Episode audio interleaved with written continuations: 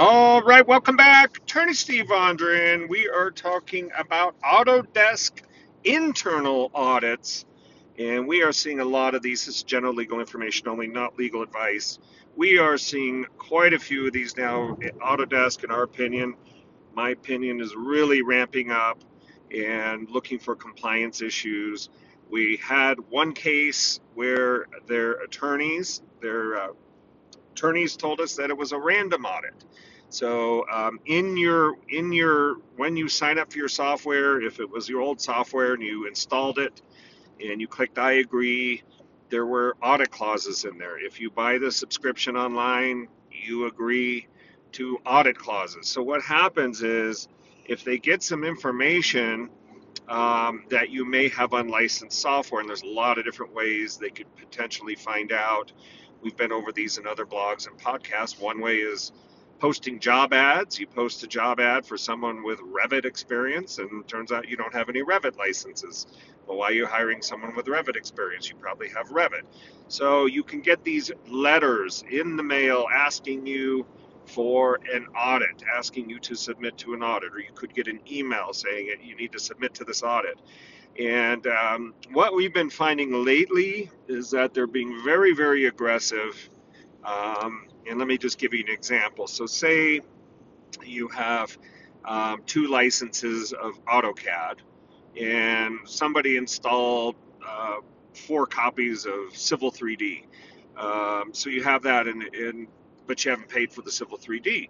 So even though maybe maybe you only have two employees um, or three employees, but you installed four additional copies of let's say crack software, okay, um, you know that can trigger an audit. Now Autodesk does have the phone home technology, so they are able to tell if you're using their software without a license.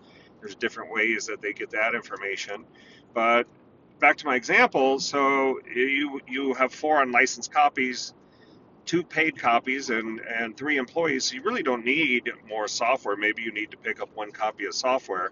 But some of the things we have been seeing is Autodesk insisting that you must buy four copies of the Civil 3Ds, and using my example.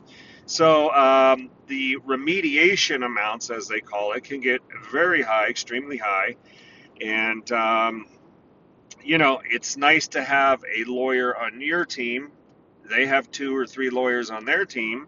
Um, and uh, like I said, they're being very aggressive. What we see uh, people making the unfortunate mistake is sometimes is is um, reaching out to them and saying, "Well, I'm just trying to be nice. I just thought I would be nice and reach out to them and just show them that I'm that I'm taking it serious and that I'm a good person and but you know, we've seen, in our opinion, we've seen them hit those people just as hard as they would hit anybody else.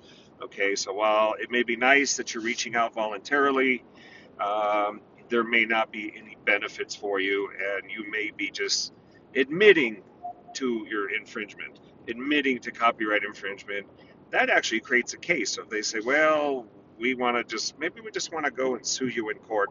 Thank you for participating, and we now have the evidence against you. That was really nice of you. Thank you for being so nice. Um, I can tell you, in my experiences, they are very tough. Um, they are very aggressive. So if you want to go it alone, that's up to you. But we do offer low cost services designed to help you have the representation that you need so you can figure out what's going on try to negotiate a better deal, negotiate a release agreement. You want to make sure you're getting a proper release of all claims. Okay? So that is a quick overview of what's going on July 1st, 2021, in the world of Autodesk software compliance audits. Okay, if you need more help, you know where to find us on the web at attorneysteve.com. That's attorneysteve.com the first name in legal services. I got to run. Have a great day. We look forward to working with you.